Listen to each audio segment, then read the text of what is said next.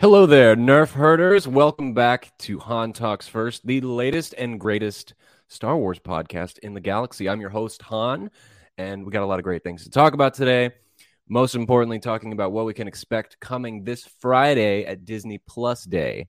Tons of announcements, tons of speculation, and I'm joined by a guest today. But before I bring him in, let me tell you about what else you can expect expect on today's show. So we're talking about some comments made by Matt Smith about the rise of Skywalker and his almost potential involvement with it. We're also discussing Rogue Squadron and how it could possibly be delayed, a secret Star Wars movie coming in 2023, and Taika Waititi's movie updates, and tons of other great stuff like that. So take a seat, kick back, relax. You're listening to Han Talks First. So who talks first? You talk first. I talk first. So yeah, happy Sunday, Star Wars Sunday to all of you out there. If you're watching live, welcome to the show. Put your name down in the comment section so we can see who's here and engage with us. We'll try and reach everyone as we can going through this. Um, if you're new here, if you're watching this on YouTube, subscribe so you don't miss an episode. We have tons of other great videos coming out this week, not just live streams, but we do a live stream every Sunday at noon Pacific.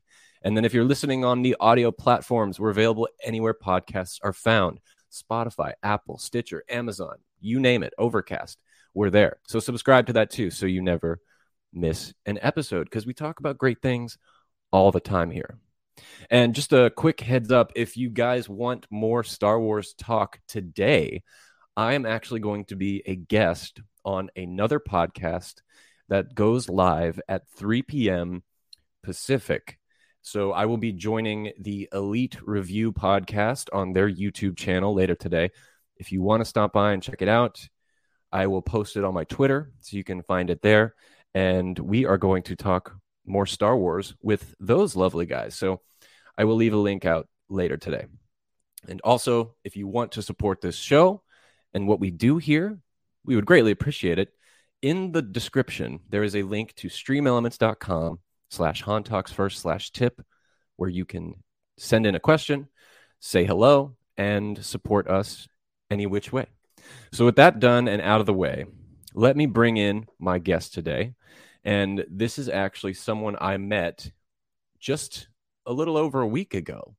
And we were working together and we were just on a break at work and just started talking about Star Wars and really hit it off. And then at some point, I was like, hey, you know what? Why don't you just come on the show? We continue this conversation. So joining me today is Joe Knight. Here he is. What's up, buddy? Hey, Han, how's it going? Pretty good. And so, like I was, like I was telling the listeners, we we just met last week. We did, and we had some great Star Wars conversations. Some of it was like almost cathartic, at least for me anyway. But one thing you said to me after we had a discussion, you were just like, "Wow, it felt good to." What did you say? It was like good to talk about it, or like yeah, I was get it out there. I felt like bit? I was really starved for good uh, Star Wars discussion with, uh, you know, people who I'm not gonna say knew what they were talking about because I appreciate everyone's uh, opinions and perspectives, but um, people who are a little more well read on the subject and whatnot, and I I don't get a ton of that, so uh, I really appreciated our conversations, and I was looking forward to having more. Hell yeah! Well, that's why that's why you're here. That's why we're here. So everyone say hello to Joe, and like I do with every guest on a new guest on the show, I always ask them what their Star Wars story is. So Joe, let us know what your Star Wars story is. It could be a favorite memory, how you got into it, etc. The floor is yours. Yeah, um, I appreciate that. My mom was a huge Star Wars fan long before I was born. She saw um, A New Hope or Star Wars, you know, as it was known, several times in the theater in 1977. She had been kind of a diehard ever since. So I was born in '94, and um, as The Phantom Menace was coming up, she showed me um, A New Hope, or at least a curated version that a four and a half year old would appreciate. Um, kind of to prepare me for potentially seeing that in theaters with her, which I ended up doing. Um, and that just uh, started the was the spark that lit the flame of me loving Star Wars. Um, and So uh, that was that was your first introduction to watching one of the movies. it was indeed yeah it was the things I remember vividly. I remember the the trench run vividly. But other than that, it's just kind of like flashes. Um, and then that was it. And I've been a Star Wars merchandise hound since then. There's pictures of me at four with my Luke Skywalker and Han Solo, and um, that unfortunately has continued. Unfortunately, my bank account has continued for uh, yep, 22 years. Mine too. Mine too. so, uh, well, tell me more about that leading into the Phantom Menace. Do you actually remember going to that movie in the theaters? I remember it vaguely. I remember the things that kind of like this is almost like a such a popular soundbite, but I do remember the the uh, Darth Maul's lightsabers, and I don't remember the trailer. Obviously, a lot of people's memory is, you know, seeing um, Darth Maul's double sided blade ignite yeah. in the trailer, and having to go see other movies just to see that trailer over and over again. Um, but I remember that happening in the theater, and just being super excited about that. Um, That's so cool. That, I, I don't remember so much. I I remember that I did go see the Phantom Menace in theaters, but I actually don't remember my experience. Mm. I just know that I did go, and I think the first movie that I actually remember seeing in theaters is sadly The Force Awakens. Like I went really? to all the, I went to you know Attack of the Clones, Revenge of the Sith, but I mean I wasn't that young, but for some reason the experience, the most recent one I can remember is The Force Awakens which was a great one. Interesting. Yeah, it is. That was a great theater experience. I have so many fond memories from that Thursday night premiere night of Force Awakens. Did you dress so up? So much hope. You know I mean? Oh, so, yeah, me too. So much hope. But so that's great. And we'll get to know a little bit more about your Star Wars story later too. Um, but again, thanks for joining us today. And guys, like we do every week, we're going to start off with our first segment of the show Star Wars Replay. So here is this week's segment. Enjoy. Star Wars Replay. Star Wars Replay is where we replay major moments and events that happened this week in Star Wars history. And this week, back in 1952, the famous voice actor Jim Cummings, who voices Hondo Ohnaka in Star Wars Clone Wars, is born. In 1972, Thandi Newton, who plays Val in Solo A Star Wars Story, is born. In 1982, before the name change to Return of the Jedi, the comic strip leading into the film, Revenge of the Jedi, was published. Fun fact, it's also the first appearance of Admiral Ackbar. In 2007, Star Wars Lego The Complete Saga video game was released. At least, at the time, they thought it was the complete saga. And finally, this week, back in 2019, was the release of Chapter 1 The Mandalorian on Disney Plus. That's it for Star Wars Replay. Tune in next week to find out what major moments and events happened next week in Star Wars history. Just want to take a quick second and welcome any of you who are watching live and putting your name in the comment section. We have with us today Robin McFly, Max46. I am Rice Crispy, Janam Chaos. I haven't seen your name before. Welcome, you guys. And again, if any of you else are watching live, put your name down so we can say hello to you and talk to you throughout the show. So let's jump. Actually, I have a question for you, Joe. I'm curious. So you're obviously a Star Wars fan. You're here, but uh, are you a Marvel guy at all? Yeah, I'm a, I'm a pretty good Marvel, big Marvel guy. I'm not a Marvel comics guy so much, but I'm I think I'm I would consider myself like an MCU guy. You know. Um, yeah, me too. I, I saw Eternals I, last night. I was just going to ask you if you saw Eternals because I watched it on Friday night. Friday night. What did you think? Um, it's a different. It was movie. interesting. It's a different movie. It's it's like an anti MCU movie, which I appreciated in some regard. I was hoping that it would have um, kind of more of an impact on what was already going on in the MCU, but I almost feel like just due to the scope of it and how grandiose that everything was, it almost can't really intersect with the stories they're already telling. So I, it seemed odd to me. Um, it also, I'll say that, that, you know, without getting too nitty gritty or trying to be negative, it felt kind of long to me. Um, but yeah, I mean, I know every, people love Chloe Zhao. She Zhao, Zhao. She is coming yeah, out for I think Oscar. It's Zhao. Zhao. Um, so good for her. The response has been mixed, I think. So I don't think I'm going off of, you know, I don't think I'm coming out of left field here. But yeah, um, it was it was interesting because leading up to it, like the critic reviews were it's currently at like 49% on Rotten Tomatoes. It is.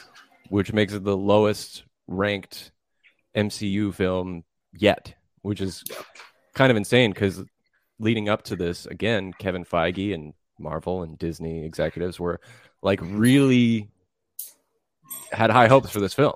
And mm-hmm. people were saying it's like the best film Marvel has made yet. And then it comes out with these critic reviews. And one thing I told Chris, my girlfriend, when we saw it was it was it was long. It was so long. Just and so long. we we went to the 10 o'clock screening because tickets are sold out. Those are one we could get. And yeah. we both fell asleep during parts. It was just so long. And I think it could have definitely been shorter because it's not that it's a bad film. It's just a lot of it is very diegetic talking scenes where characters are just talking to each other and it's all exposition. It's all important to like listen to. And we fell asleep for bits and pieces and at the end of the movie we were still a little confused because every line of dialogue is almost really important for that yeah. that movie. But absolutely it was long and i'm really curious to see how it will tie into future mcu stuff but, yes, I mean it, it has to have some sort of footprint. I'm fascinated to see what that'll be. Me too. And once it, I was actually telling you guys on my Twitter feed that uh, me and Chris might be interested in doing a review. So if anyone who listens to the show is interested in us doing a review on that, let us know on Twitter or Instagram or right here in the comment section.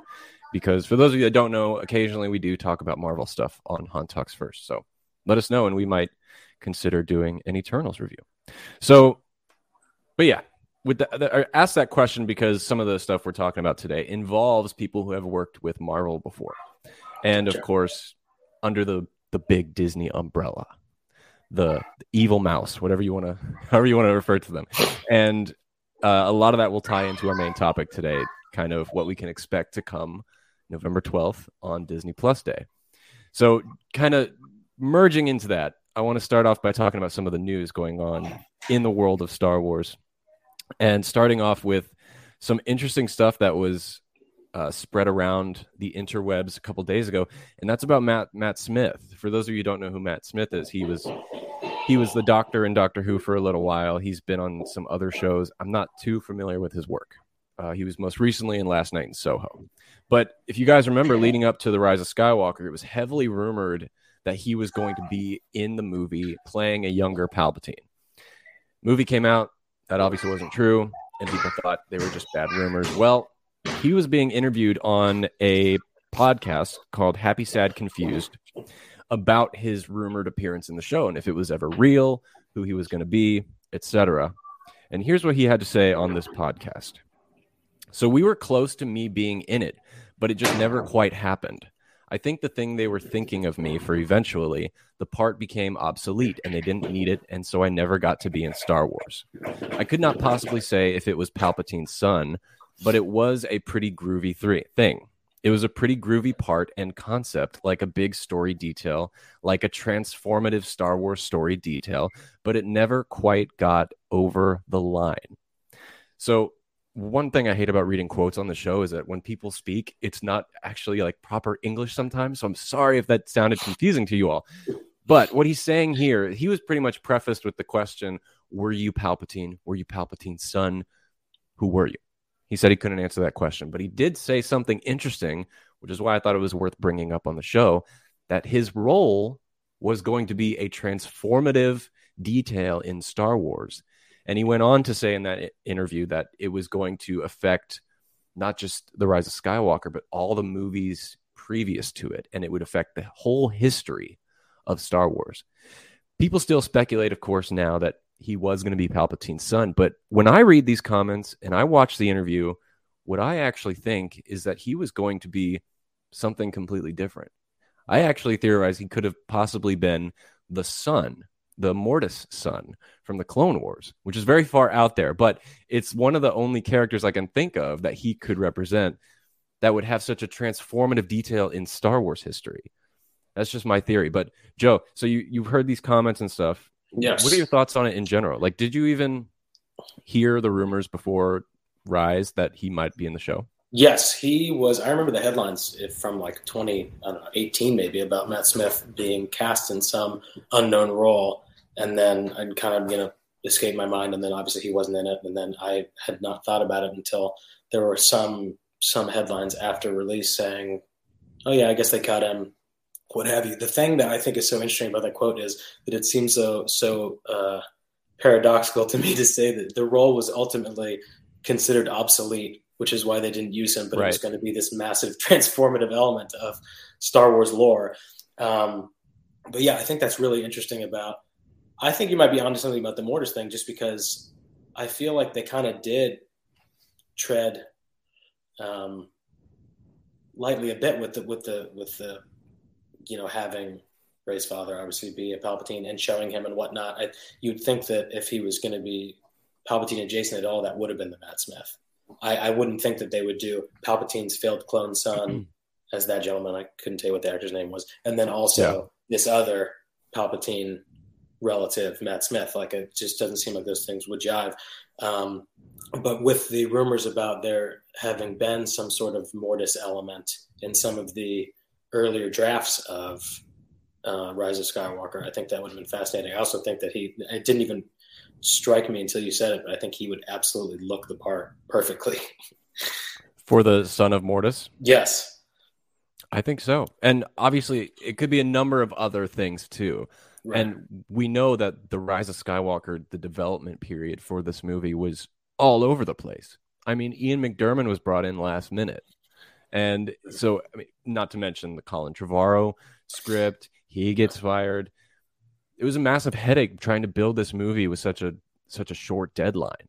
So it could have been anybody. It, you yeah. could even say he could have been a character in Colin Trevorrow's script. Maybe he right. wasn't even involved with JJ's. But the other thing I wanted to present with this his quote is that you know back when JJ Abrams was making um, Star Trek Two Into Darkness, Into Darkness, is that what it's called? Yep. He was pressured with the questions from the press about is Benedict Cumberbatch playing Khan? And he always said no. And then when the movie came out and he was eventually Khan, everyone was pissed at JJ for for lying to everybody. And I think maybe that similar thing could have happened here. Everyone was pressuring him is Matt Smith in the movie? Is he Palpatine's son? And kept saying no and then eventually was like I can't do that to people again. I just right. you're not in the movie. So yeah. it's like anything could have happened. But I hope maybe five years, 10 years, he'll come out at another interview and his NDA is gone and he can finally say what that role was. So it's interesting. Yes. It's Hopefully, curious. we'll know so much about the um, writing and production of the sequel trilogy once all these NDAs run out. There's so many things yes. that I need to know. I mean, even just to, you know, you glance on it, not something we talk about at length, but just the just the the Trevorrow exit. Just like right, I need I need some deets. Um, and then like with the whole, um, his Colin Trevorrow's like personal production team leaking the script right. to try and get people like be like, oh, it was actually good. Things right. like that. Like there's so much behind the scenes mysteries to like what went down. And yeah. another thing about learning about the development of these movies, the guy who was writing the making of the Force Awakens book put in all the development drama that happened behind the scenes with George, with JJ, Kathy, all this kind of stuff. And he was eventually told to take everything out. And then they canceled that book and eventually came out with a different version, another writer. And then right. I think it was it was either Paul Duncan or another guy. I think he recently passed away. And he was saying he wished that story would have come out someday. And Absolutely. so it's like, what what could? There's so much we could we could learn, but yeah. it's. Um, I just want to say hello to some new people who are joining us. Year Network, what's up, Year Kicks? Good to see you. Um, Red Five Network, hello guys, good to see you as well. Thanks for joining us at the show. Um, just to kind of address what you guys are saying here in the chat, Year says I hear Eternals was bad. Well, before I saw it, I heard it was bad too. It's not a bad film it has some narrative issues. I think we both, me and Joe, were saying it's a little long. Yeah. Um, but I don't want to say too much to give anything away because it's it just came out. But hey, it's not bad. It's not that bad as people are making it out to be. Uh, Max is at first. I wanted to say I think Venom: Let There Be Carnage was a decent, just because I haven't shared my opinion movie, and I watched Eternals a few hours ago, and it was pretty good, but too long. Kind of what we were saying. Yeah. Thanks for sharing, Max. Um, are you going to rewatch it? Uh, I think that meant for Eternals, Yeah, I think maybe so. because I fell asleep. Um, possibly, but I'm I'm in no rush.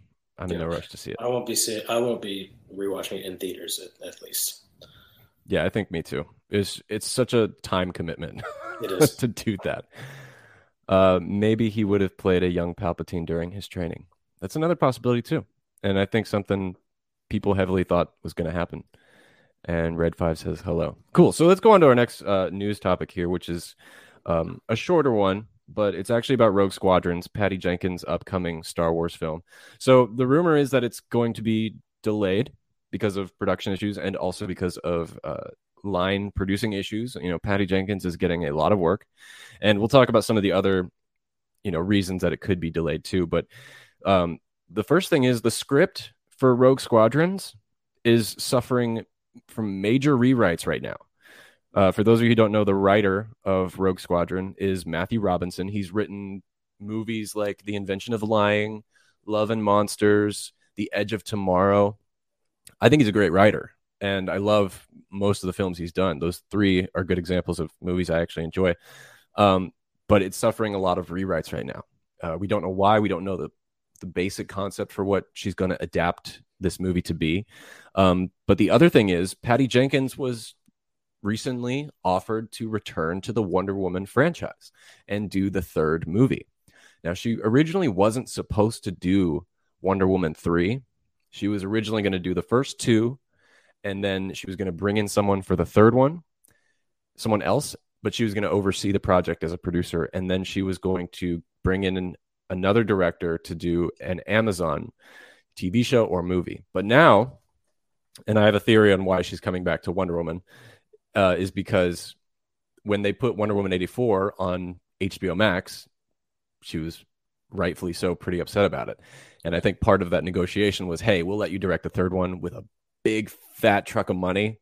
She was like, okay. And I think this might have something to do with aligning making her Star Wars movie. Um, but Joe, I'm curious to know your thoughts on Rogue Squadron, like when it was announced and stuff. Like, what do you think about this this concept and stuff like that? Yeah, yeah, I'm I'm excited by it. I mean, I always love those, and I always love those games, um, and just the potential for that. I don't know property and where it's going to be. Now you're going to have to refresh my memory because I think I remember, but I don't want to talk out of turn about where it's going to be in the timeline. It's it's um, New Republic era, right? Um, so it's my understanding that this is going to be the first movie that takes place after the sequels. Right. Okay. Yeah. Right. Um, gotcha. So yes, post- the New Republic era, which Okay. even makes it more interesting on what what is going on at this time period, Right. which might be the reason why they're doing so many rewrites. 'cause it's a huge task. It's not only doing a Star Wars movie, but it's kind of continuing the the overall timeline and pushing this Yeah. forward. It could open up new stories for the future because they kind of have to rebuild a world in some ways. Yeah. Um, real quick, what are your thoughts on Patty as a director? Um, I'm I'm a fan. I mean, just even speaking about the Wonder Woman films, I'm part of the minority that thought that Wonder Woman 84, wa- 1984 was quite good. I mean, I really enjoyed that movie. I watched it. I several I didn't understand why people thought it was so bad. I I really didn't either, and it's not even. I, I don't know. I thought it was refreshing. I thought it was kind of in the sense that that um, Eternals is kind of like an anti MCU movie. I thought that that it was kind of like an anti big box uh, comic book movie. Um, Yeah. in a lot of ways, and I really appreciated that. I loved all the performances in it. I mean, I, I, I really liked it. I walked out. I saw it on Christmas Day last year, and walked out Same.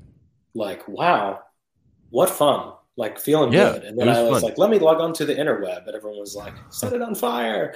I, th- I think a part of that has to do with it's following up the the Wonder Woman, the first one, which Right. was really good. Yeah. uh, and we me and chris rewatched it before we watched 84 and it is it's a fantastic movie i kind of forgot how good the first wonder woman is and she did a killer job with that Yeah. um i think what may have made the second one less than the first is she was a writer on wonder woman 84 and not on the first one and so what i think is contributing to the delays of rogue squadron is that the writer was brought on late and Patty Jenkins is now working with a new writer and Right. which I think is good. I think she's she's a fantastic director. Um, but similar to what I think about JJ Abrams. JJ Abrams is a great director, not a good writer in my opinion. Or at least not a consistent writer. and anyway, I think pushing release dates for Star Wars movies, I know people are concerned about this. I think it's the best thing to happen for a Star Wars movie. We don't want another situation with the sequels, with Solo, with Rogue One.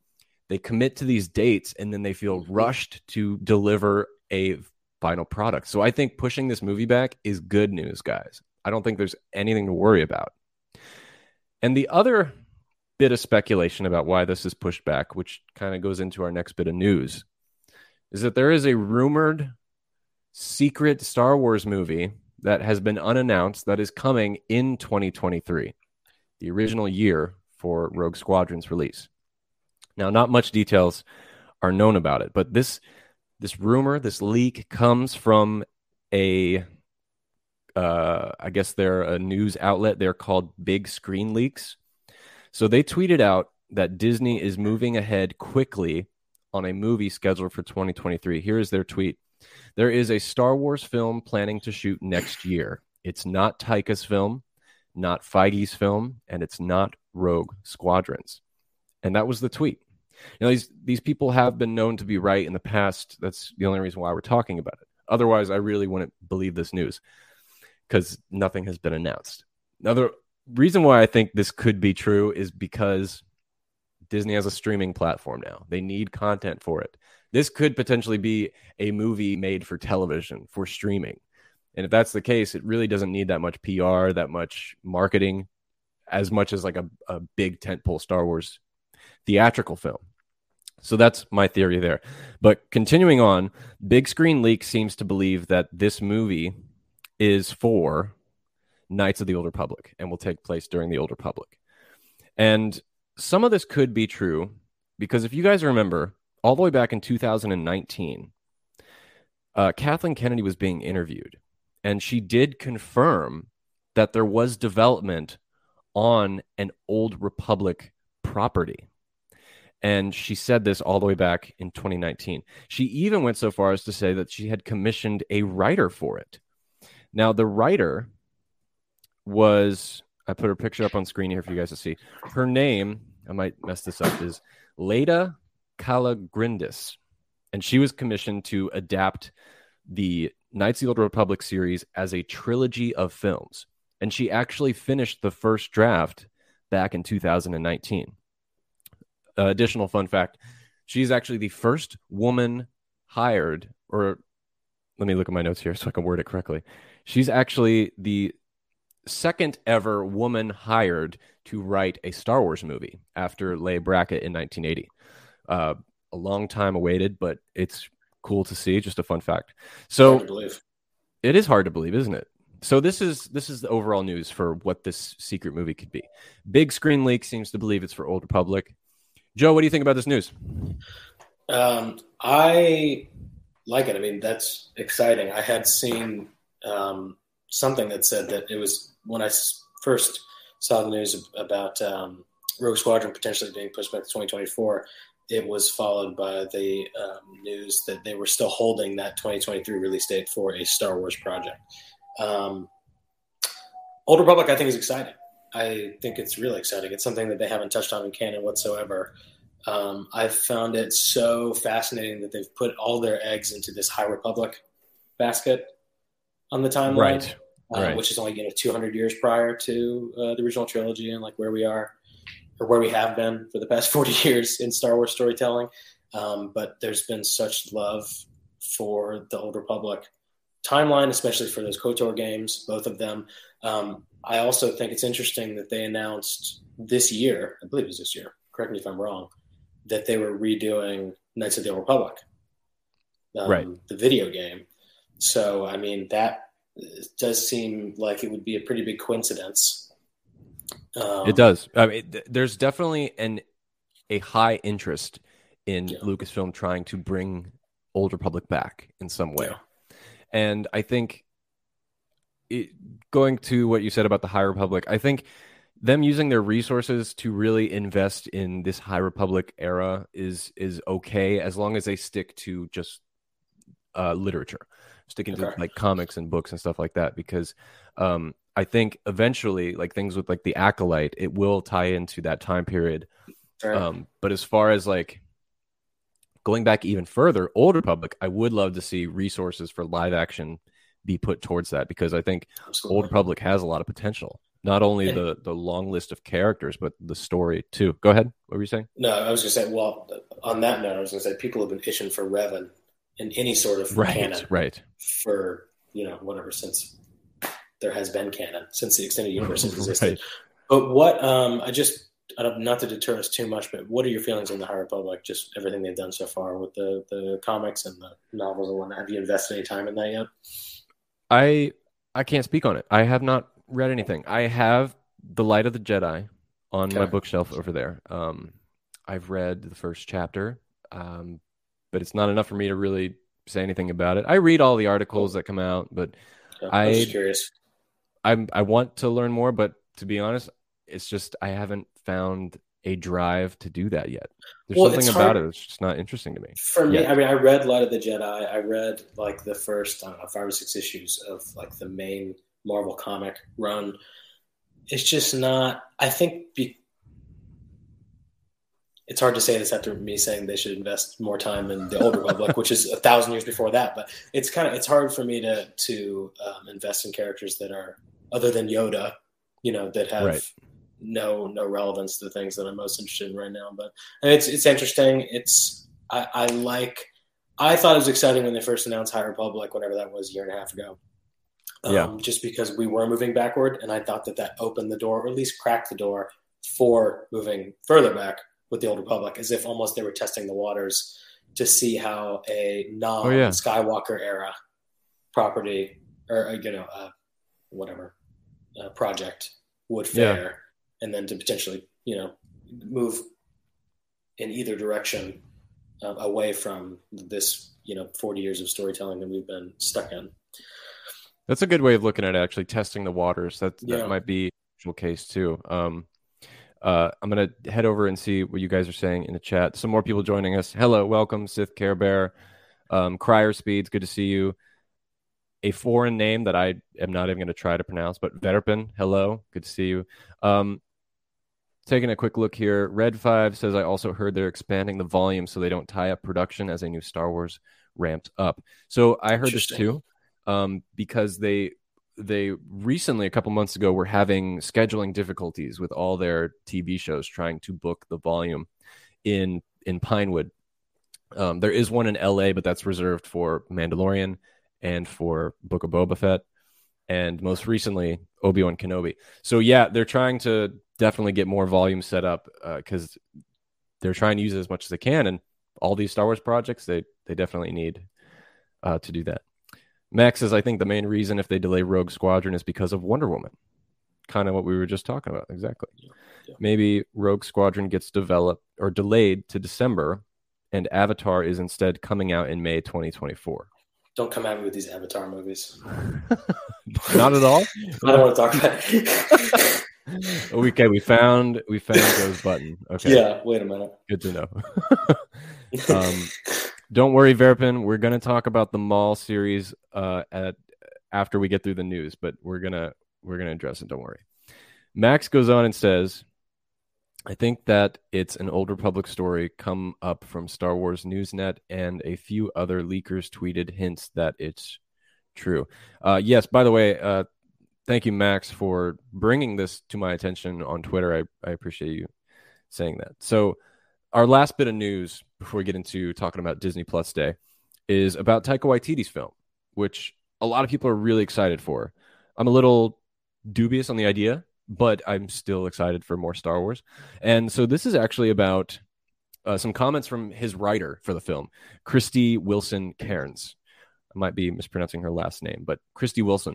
Uh, she was recently interviewed by Variety and by um, Deadline, and she gave a lot of thoughts um, about the upcoming film and what we can expect. So here is what she had to say um, when asked about what it's like to write for Star Wars. And she says, You have to research, study, and spend a lot of time to get it right. It's really important to honor not only your commitment to it, but also to the legions of fans out there. It's dangerous you're asking these questions. You know, if I answer incorrectly, Mickey Mouse will burst into my room and beat me up. And I was in therapy for years about that fear. So it's clear and present. So she's joking. She's having a little fun with this comment. But one thing I really loved hearing was her saying it's important not only to honor your commitment, but also to honor the legions of fans out there. And one more quote that I don't have a picture for. She also went on to say what she loves about Star Wars. And she says, What I love about Star Wars is that they're incredibly transformative films. There is a little bit of nostalgia in them, but they can change and adapt with the times. So I think, yeah, I will watch Star Wars all day, every day. And that is what I love about them. So right away, the first thing I hear from Krysty is that she is a massive fan and she wants to write a movie that both service her appreciation for Star Wars and other fans out there. And she actually watches Star Wars, which is refreshing to hear because a couple months ago it was announced that one of the writers for The Acolyte never seen Star Wars before and didn't know anything about Star Wars.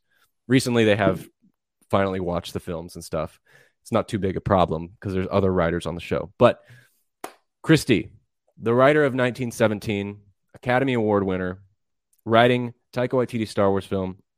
Joe, what are your thoughts on this Taika movie? Um, I'm excited for it just because I'm a big Taika fan. Um, Same. So I mean, that's pretty much all. And like you said, I'm just excited for any new Star Wars. But I mean, what he's brought to the table so far has been uh, exciting. Um, what talking you... mostly about his the just the finale of Mando season one he directed. Oh right, that's right. I, what do you? What do you think his? I mean, obviously he has a very specific tone to the stuff right. he does. Uh, definitely humor based, um, and it's it's it's not like slapstick humor. It's it's got a little bit of uh, intelligence behind it, if I if I'll use that word. So, uh, what do you think of this a Taika Waititi tone Star Wars film could be? Do you think it'll be jarring for audiences, or do you think he knows how to balance that? I think he knows how to balance it. Um, yeah, I mean, I'm trying going back there. Just his projects that are um, favorites of mine. They all really rely on humor, but there's a lot of, like you said, intelligence and, and emotional intelligence in it. And I think that he's very able to um, maintain humor as a as a big element, but also tone it down so that it's not in the forefront. I mean, we've seen like um, in Rogue One, you know, there was a lot of a lot of that kind of humorous elements that weren't so much in the foreground like all of K2, you know, Alan Tudyk bopping around as K2SO. I yeah. feel like there's going to be a lot of that, which is kind of very much like Taika as IG11. Um, but I think he, I think he knows how to balance it. And I, I, have a lot of faith in the fact that um, he'll be able to make a Star Wars movie that feels like a Star Wars movie. Yeah, I think so too. I, I think I think he's a good enough director, and he's proved that in other projects to to show that. And I see some people commenting in the chat, and I've seen people comment in general that they don't really want a Star Wars comedy movie, and I don't think that's what we can expect. Like, it's not going to yeah, be a a genre bending Star Wars film. I think there definitely will be comedic elements, but unlike the film, well, I'm going to take a comment here from Crier Speeds reviews.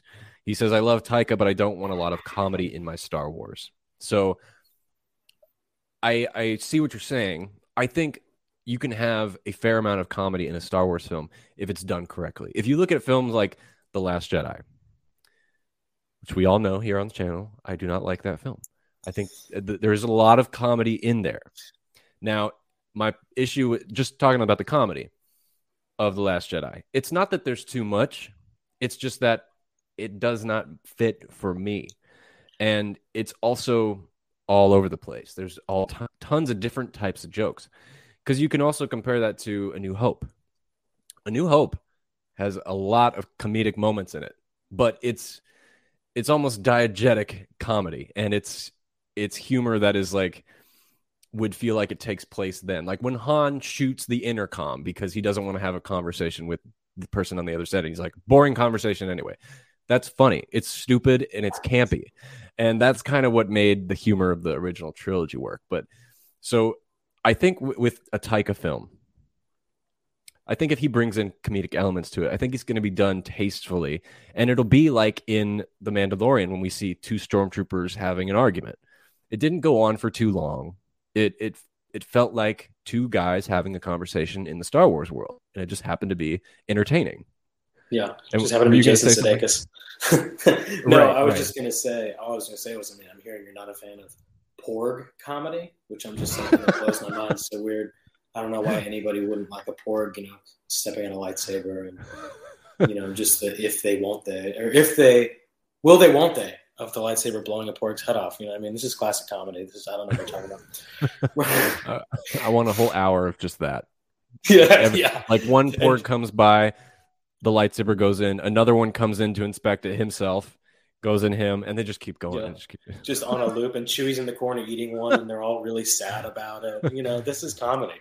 This is It's like a Flintstones cartoon. It's just on a loop. um, but yeah, so that's that's pretty much it for the news today, guys. There was actually a lot more than I thought there was going to be, so I'm glad we got a chance to get it all out of the way.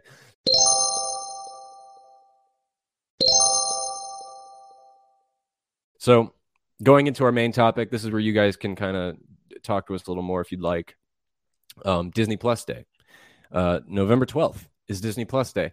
Um, there's a lot of people confused about what this is and what kind of announcements we're going to get. So, first of all, there's going to be no uh, Star Wars movie announcements on Disney Plus Day.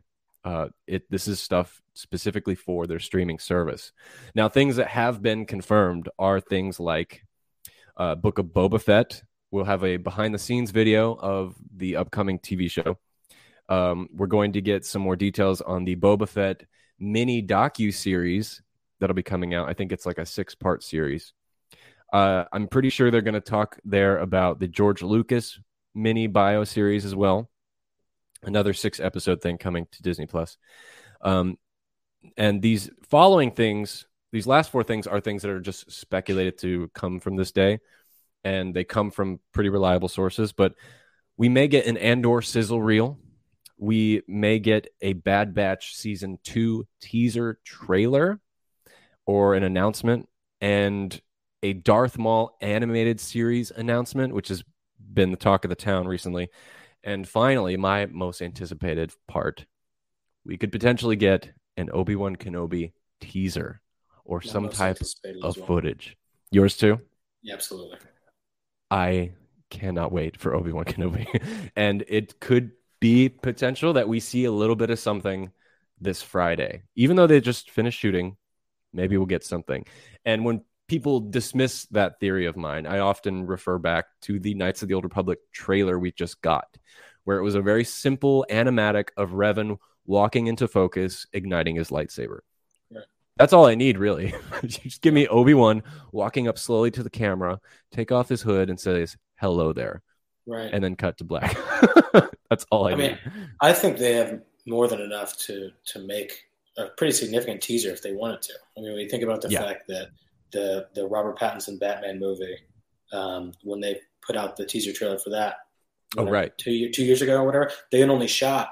Matt Reeves said they'd only shot less than twenty five percent of the of the film. That's But right. Yeah. Put together like a really fantastic A whole teaser. So I trailer. think- yeah. yeah, Or teaser. Yeah. or, yeah, a whole teaser trailer.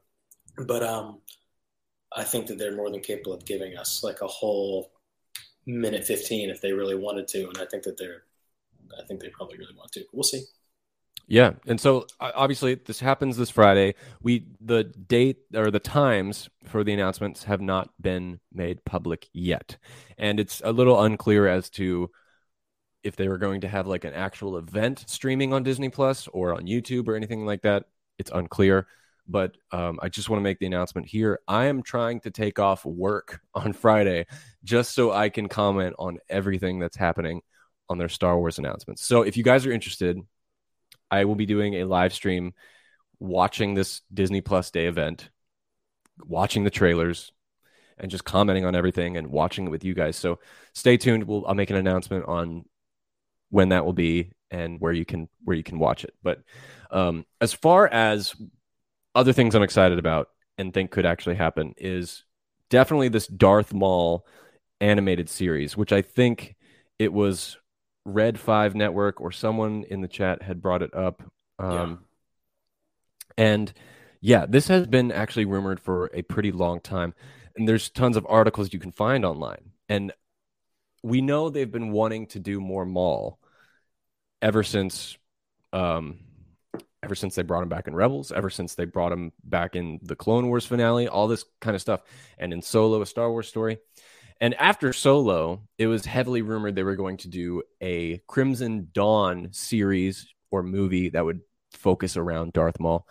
And I still think that is something they want to do, but I don't think it will be live action. I think animated is the route to take because Maul is most prominent in the animated Star Wars stuff and something that I I've loved that character's growth through the Clone Wars and through Rebels.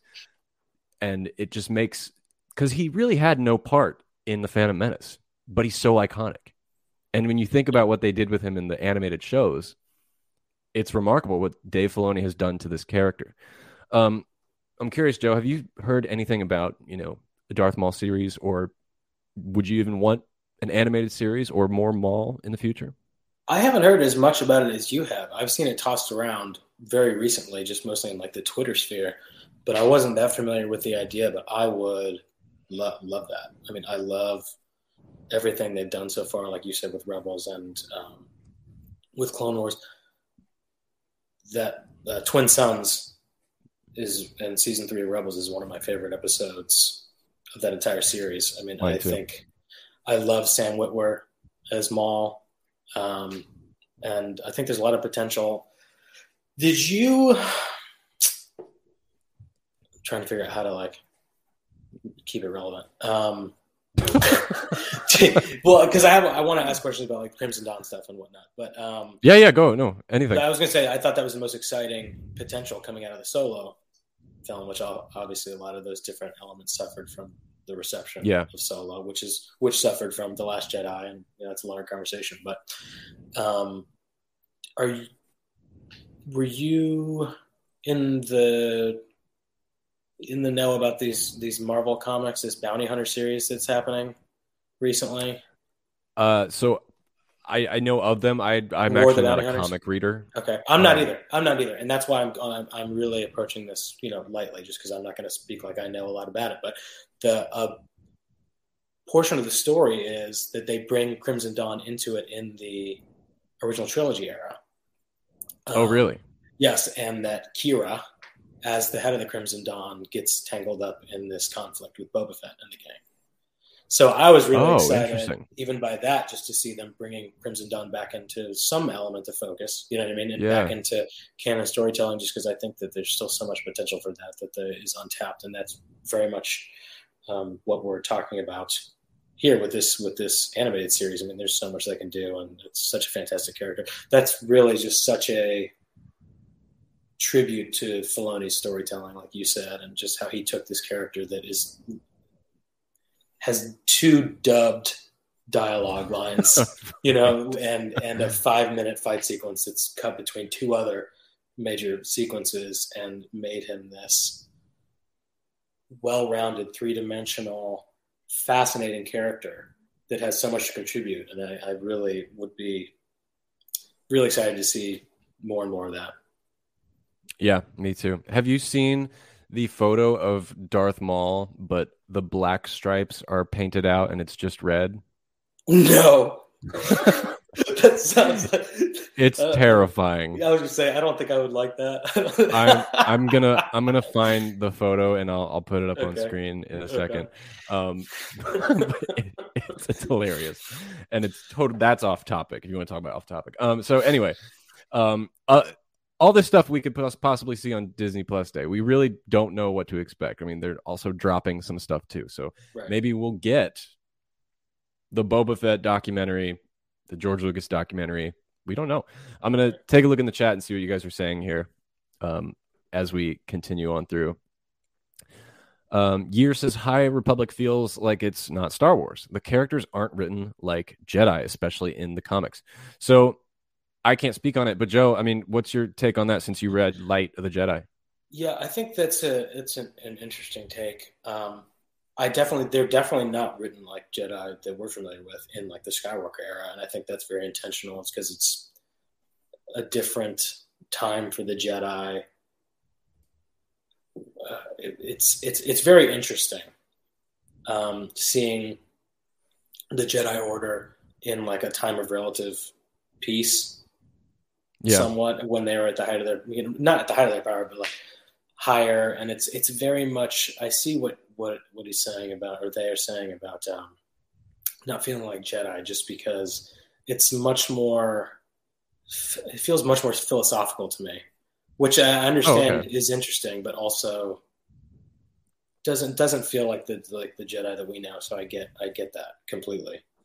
Um, Yeah. yeah. It didn't, it didn't it didn't pull me all the way in. It still might. It still absolutely might. But where we stand, um, who knows? I I can't wait to read to read Light. I mean, as much as I'm not looking forward to it, I'm curious to see like what it's like and what this period is like too. But Yeah. um, Max is, do you know where you can watch the presentation? We we don't know yet. Um, they haven't made an announcement. They we just know that it's happening, whether it's on Disney Plus itself or on YouTube.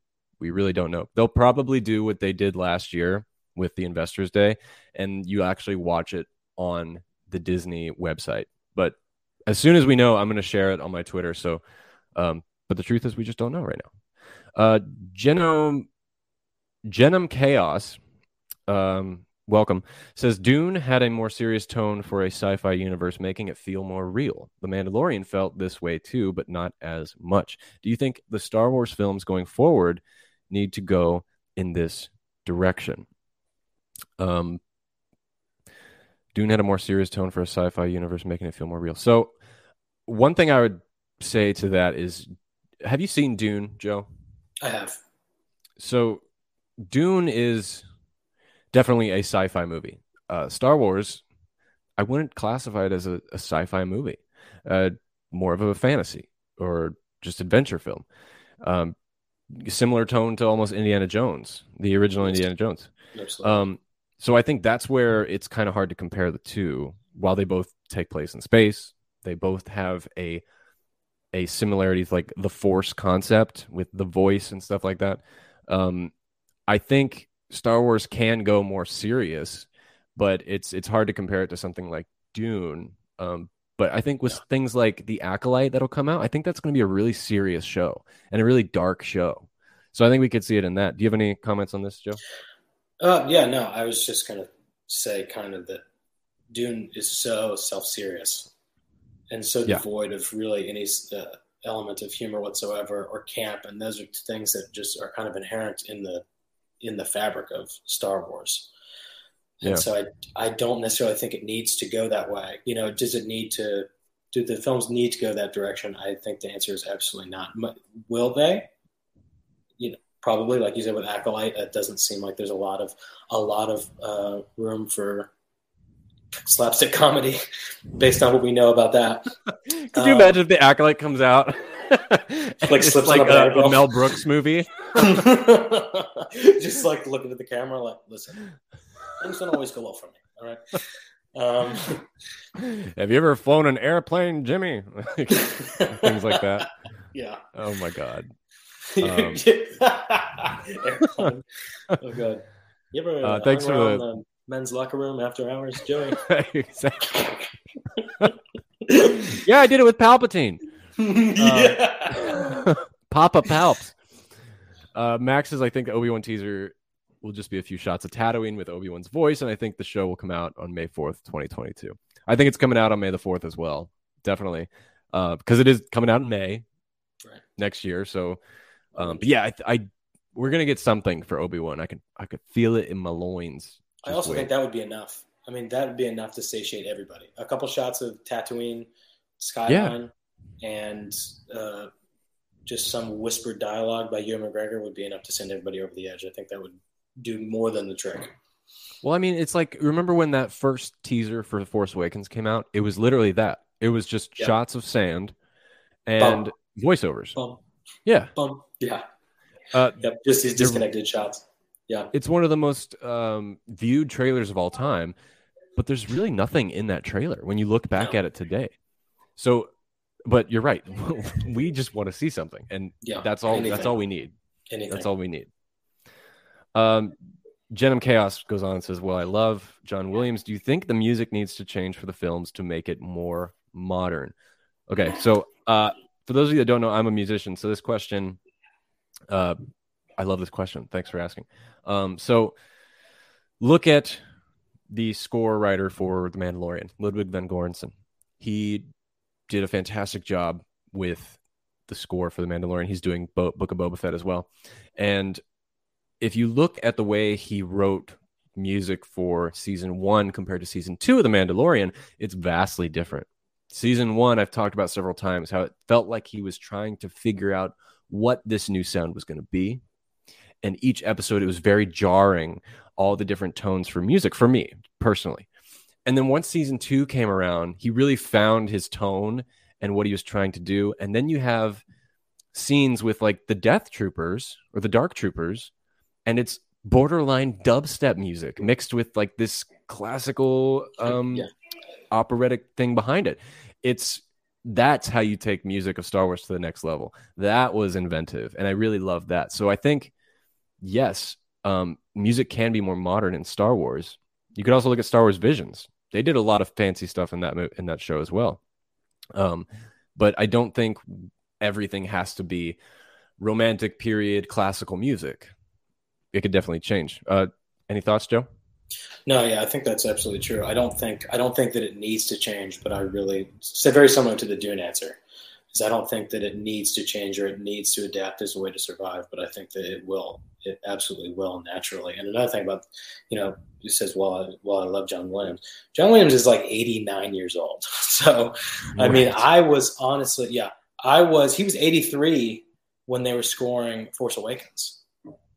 So, I Wow. mean, I, I'm not saying I'm surprised that he, sir, you know, because I, I love him. I love him. I really, really love John Williams, but I'm not going to say I'm surprised he survived through the sequel trilogy, but I'm surprised that he, that he wanted to score, was willing to score the whole thing, you know, as like an, an old, old man. And I saw him at the, Yeah. the Hollywood Bowl last month. Oh, sick. and he got up there and he was going at it, and I was like, "Is this man all right? Like, should we?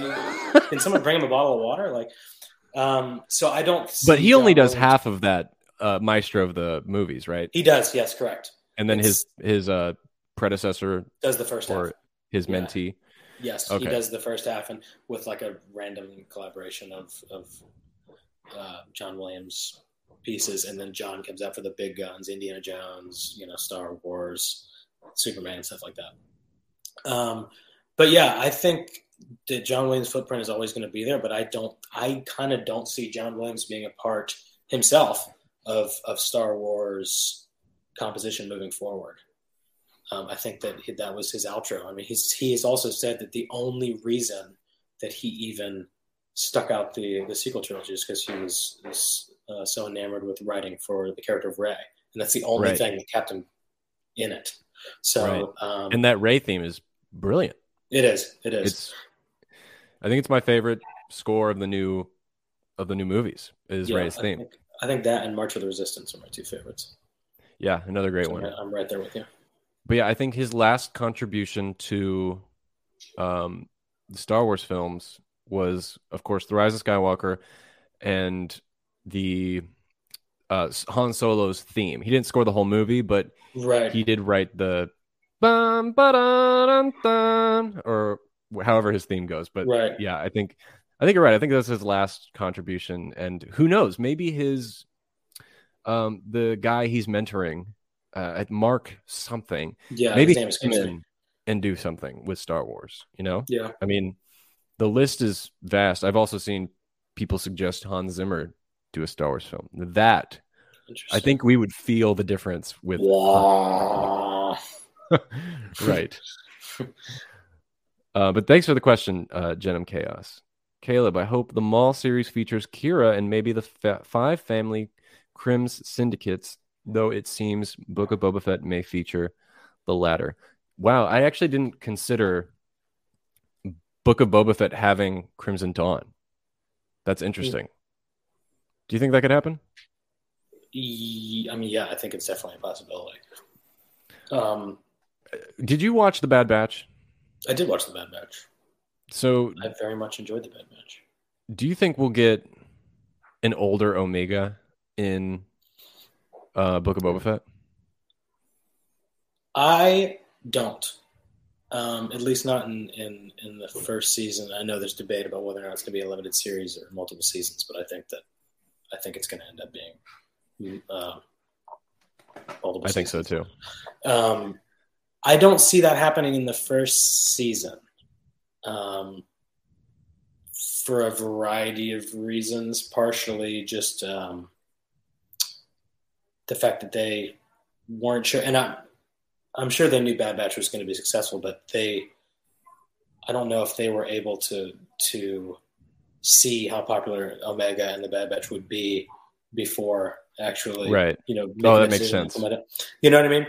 And it's, Yeah. I'm sure that they were confident, but I also Right. think that there's some element of them them wanting to kind of um, And that's also putting a lot of responsibility on the audience to be like, "Did you watch Bad Batch? Do you know who this is?" Because we're bringing in such a recent that- such a recent new Yeah. property like you know you had to have seen that thing you had to have seen the entirety of or at least most of this animated series from um, you know spring and summer to um, you know appreciate this thing in december seems Yeah. like I- kind of a, a expectation Do you like Omega? She was my favorite part of the Bad Batch. i loved omega and i was when that first full trailer for bad batch came out i was like who's the kid Same. what is this? What are we doing? Like, we don't need this. Like, I thought Bad Batch was going to be like the the renegade, like kind of more gritty, Right. animated project. Like, what's what's with the kid tag along? Like, we really don't need that element. But I thought she was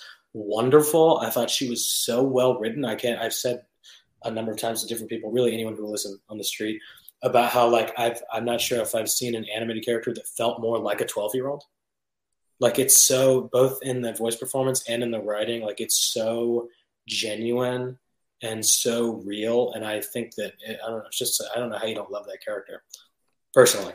She's she's my sweet little baby. Ain't no one is. F with her. I'll, I'll Nobody, 'em nobody puts Omega in the corner. Omega. I just love when she says her own name. Omega. I'm Tick, Omega. Tick, Wrecker. Hunter. Um, going on, Max says, I think we will find out about a few directors for the Book of Boba Fett and how many episodes the show will have. Rumored to be nine. I think that's a possibility. Uh, we do know Carl Weathers is directing an episode of. I'm sorry, wrong show. He's directing more on Mandalorian season three. Yeah. Um, but I can guarantee you the pilot is directed by Robert Rodriguez, and you'll probably see Favreau direct an episode or two because this was the original show Favreau wanted to make. He didn't want to make The Mandalorian. It- that wasn't his first pick. He wanted to do Boba Fett, but Disney was like, "No, we've had issues developing a movie in the past with Josh Trank, blah blah blah." And Dave Filoni was the one who actually suggested, "Hey, let's let's do just a Mandalorian and let's reintroduce Boba Fett." And now Favreau's getting the chance to make the Boba Fett series. So that's why I have high hopes for the show because this has probably been in the back of his mind for years since 2018, 2017, even. Um, but it's also, I wanted to mention this too. It's also rumored that Rian Johnson will be directing an episode of either Book of Boba Fett or The Mandalorian. And I'm so curious to hear your I thoughts. it. Yeah, I on- had seen Mando. Um, yeah. Well, I- hold on, wait, wait, wait. Before you answer that, let's preface this by some of the conversations we had when we were chatting last week uh, was was about the Last Jedi and kind of our our fan. It's the best mutual Star Wars film. Yeah, agreed. Yeah. and kind of our our our mutual uh, view on the movie and stuff like that. Yeah. Um, so, uh, what I overall, Rian Johnson is like a filmmaker standalone, or coming back to do Star Wars, where he's not writing per se. Yeah. You know, what what are your thoughts on that? I think that him operating within an existing structure that he doesn't have creative control over, I'm totally fine with. You know, like if he's telling a predetermined story within a season arc that's manned by other people, I don't really have any qualms. You know, like we've we talked about this before, but he's he's competent. He's a competent filmmaker. Some would say. I mean, I, I do think I do think that he that he's he's more than competent uh, when he's not working with properties that I love. But I um, I think that if he's not if he doesn't have any creative control, if he's not writing and he just has creative control of the narrative, I mean, I don't Yeah. I don't have any I don't have any issue with it. I, I like having kind of the the slightly different tone um, from director to director, I do director to director in the, like the Mandalorian. So um, I don't have any issues with that. Um, it's when you give them a notepad and a pencil and pretty much a blank check. That's when the issues arise. Right. So it yeah, it's interesting that we haven't heard anything about any any of the directors, but um so it's a possibility, Max. And I bring this up because I know Max and a lot of our listeners love Rian Johnson, love The Last Jedi. So uh much respect to you guys. And if this happens, Yeah. great for you guys. You get to embrace it. And I, I would I would embrace it too. Uh, I'm not totally dismissing the idea because I just because I didn't like The Last Jedi and but I'm kind of with Joe on this one. As long as he's I could have him direct it because all of his television stuff he's done in the past, I have not seen. But from what I hear, it's some of the best episodes of those respective shows. Hmm. The have Breaking. Bad, for example. Oh, I have seen that, but I didn't know. I had no idea he had a hand in Breaking Bad. That's He directed the my mind. episode called The Fly. yes. Have you seen that? Uh, yes, I'm very yeah. Okay, so that was that was his episode, and some people say that's the best episode of Breaking very Bad. I, I've never seen the show, but um, but you're right. He he didn't have a hand in writing those. He was just he was facilitating the ideas, and so I, I would love to see that. You know, I would love to see what he can do because uh, Knives Out was good. I enjoyed Knives Out. You know, um, but the thing about him writing that was it took him 15 years to write that. He had plenty of time. You know, so we'll have to wait and see. Um, Max does go on to mention Looper, which I also uh, really, really, really like Looper, but I can't speak to whether or not he wrote that or not. He did write Looper. Yeah. Okay. Um, I haven't seen it in years, but I do remember enjoying it. It was a good sci-fi movie, Yeah. and uh, I enjoyed that too. That was like that was the time when people thought Bruce Willis was going to come back and like make Yeah. a a real comeback, not these straight to Redbox movies Yeah. that he's doing now. yeah. But Not the old man with a gun movies he's doing, where it's just like, Grandpa. exactly, kind of what um, Kevin Costner did in the uh, 2000 like 11 era, which yeah, was like Three Days awful. to Live and all those weird movies. Exactly the one I was Yeah. thinking of. Yeah. I, I, me and my brother used to go watch them every because he came out with one like every year or something. and They Yeah. were just kind of bad, and I was like, "Do you think Kevin Costner like is having tax issues because like he just needs money or something?" Actually, he's paying alimony or something. He's paying to keep someone like some horrible secret quiet.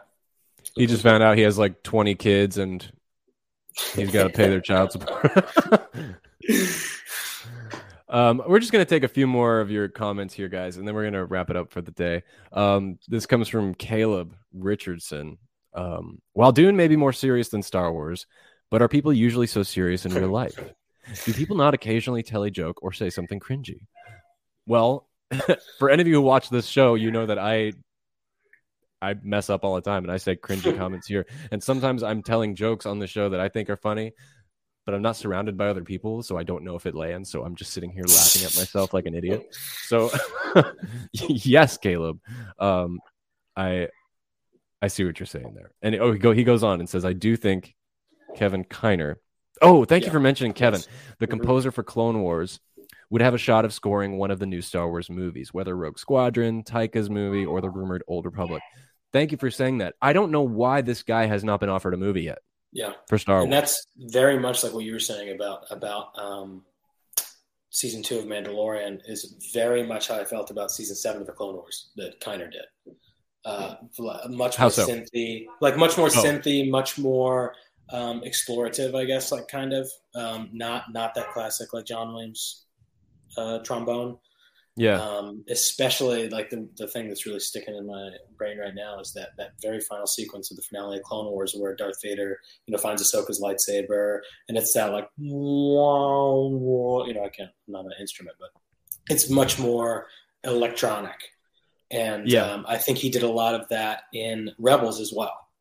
Um, Oh, yeah. There's a lot of there's a lot of more uh, contemporary sounds in Rebels. Um, so I think that's a really good example of a more modernized take on on a more on a, on a on a kind of a more traditional feeling Star Wars score at large, you know, and and uh, yeah, to answer that question from way back.